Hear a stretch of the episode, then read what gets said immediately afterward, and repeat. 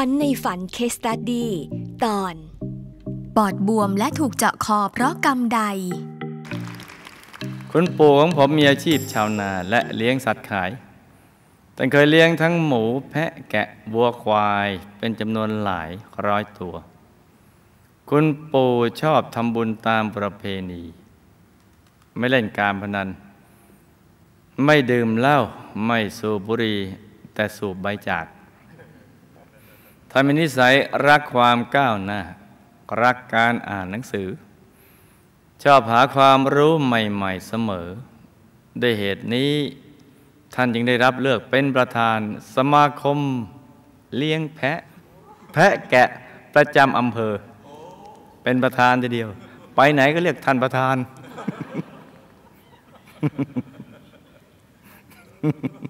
แล้วก็ท่าดีเหมือนกันนะกลางปี 46 คุณปู่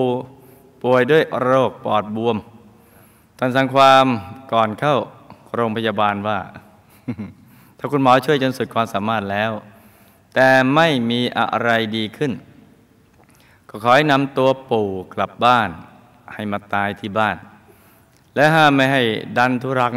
เจาะสายต่างๆ หรือต่อสายต่างๆเข้าในร่างกายโดยเด็ดขาด เมื่อคุณปู่เข้าไปรักษาตัว ในไม่นาน ท่านก็ต้องใช้เครื่องช่วยหายใจ โดยใช้ท่อสายยาง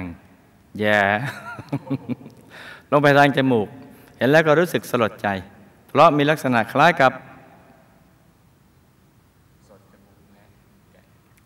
วัวควายที่ท่านเคยล่ามไว้ เมื่อขณะมีชีวิตอยู่ เสียงที่ท่านไอออกมาก็เหมือนเสียงร้องของ แพ้แพะแกะ ต่อมาคุณหมอก็แนะนำให้เจาะคอเพื่อช่วยหายใจ แต่ลูกหลานมีความเห็นแตกเป็นสองฝ่าย ส่วนหนึ่งต้องการจะนำคุณปู่กลับไปบ้านตามที่ได้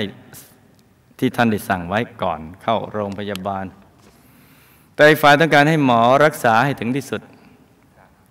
แม้ว่าจะต้องเจาะคอเพื่อช่วยท่านให้หายใจ และในสุดความเห็นของฝ่ายหลังเป็นฝ่ายชนะ คุณปู่ถูกเจาะคอ และหลังจากนั้นสองวันท่านก็เสียชีวิตทำให้ลูกหลานฝ่ายแรกโทษฝ่ายหลังมาเป็นเหตุให้คุณปู่ต้องเจ็บตัวฟรีก่อนเสียชีวิตคำถาม คุณปู่ตายเพราะกรรมอะไร ตายแล้วไปไหน มีอะไรจะฝากบอกพวกเราบ้าง การเป็นประธานสมาคมเลี้ยงแพะแกะประจำอำเภอส่งผลอะไรกับคุณปู่บ้างครับ ลูกหลานจะบาปหรือไม่ที่ไม่ได้ปฏิบัติตามคำสั่งของท่านรอให้หมอรักษาจนถูกเจาะคอในวาระสุดท้าย หลับตาฝันเป็นตุเป็นตะ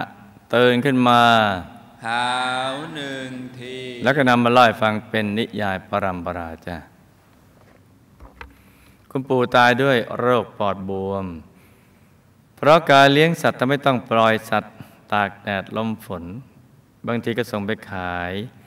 ให้เขาฆ่าเอาเนื้อหนังขนกับถึงเวลาหมดอายุขัยของท่านด้วยจ้า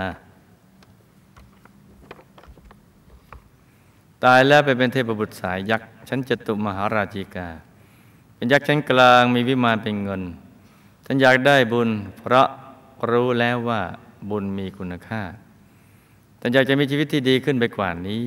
ไอเชิญทิศบุญมาให้ท่านบ่อยๆ อีกทั้งขอให้ลูกหลานสามัคคีปรองดองกัน การเป็นประธานเลี้ยงแพะแกะประจำอำเภอ จะส่งผลทำให้ท่านต้องมาอยู่ในวงจรนี้อีก ซึ่งจะมีเหตุทำให้ท่านต้องทำปานาติบาตมันจะถูกบีบบังคับให้ทำอย่างนั้นแหละลูกหลานให้หมอเจาะคอในวาระสุดท้าย เพราะกรรมปานาติบาตเลี้ยงสัตว์ขาย บีบคั้นจะต้องตัดสินใจอย่างนั้น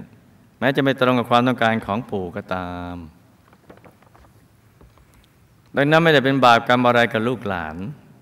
เพราะแต่ละคนก็ปรารถนาดีต่อท่านทั้งนั้น เพราะฉะนั้นจะมัวไปโทษกันอยู่เลย ให้ลูกหลานท่านสามัคคีปรองดองกันตามที่ท่านฝากข้อความมา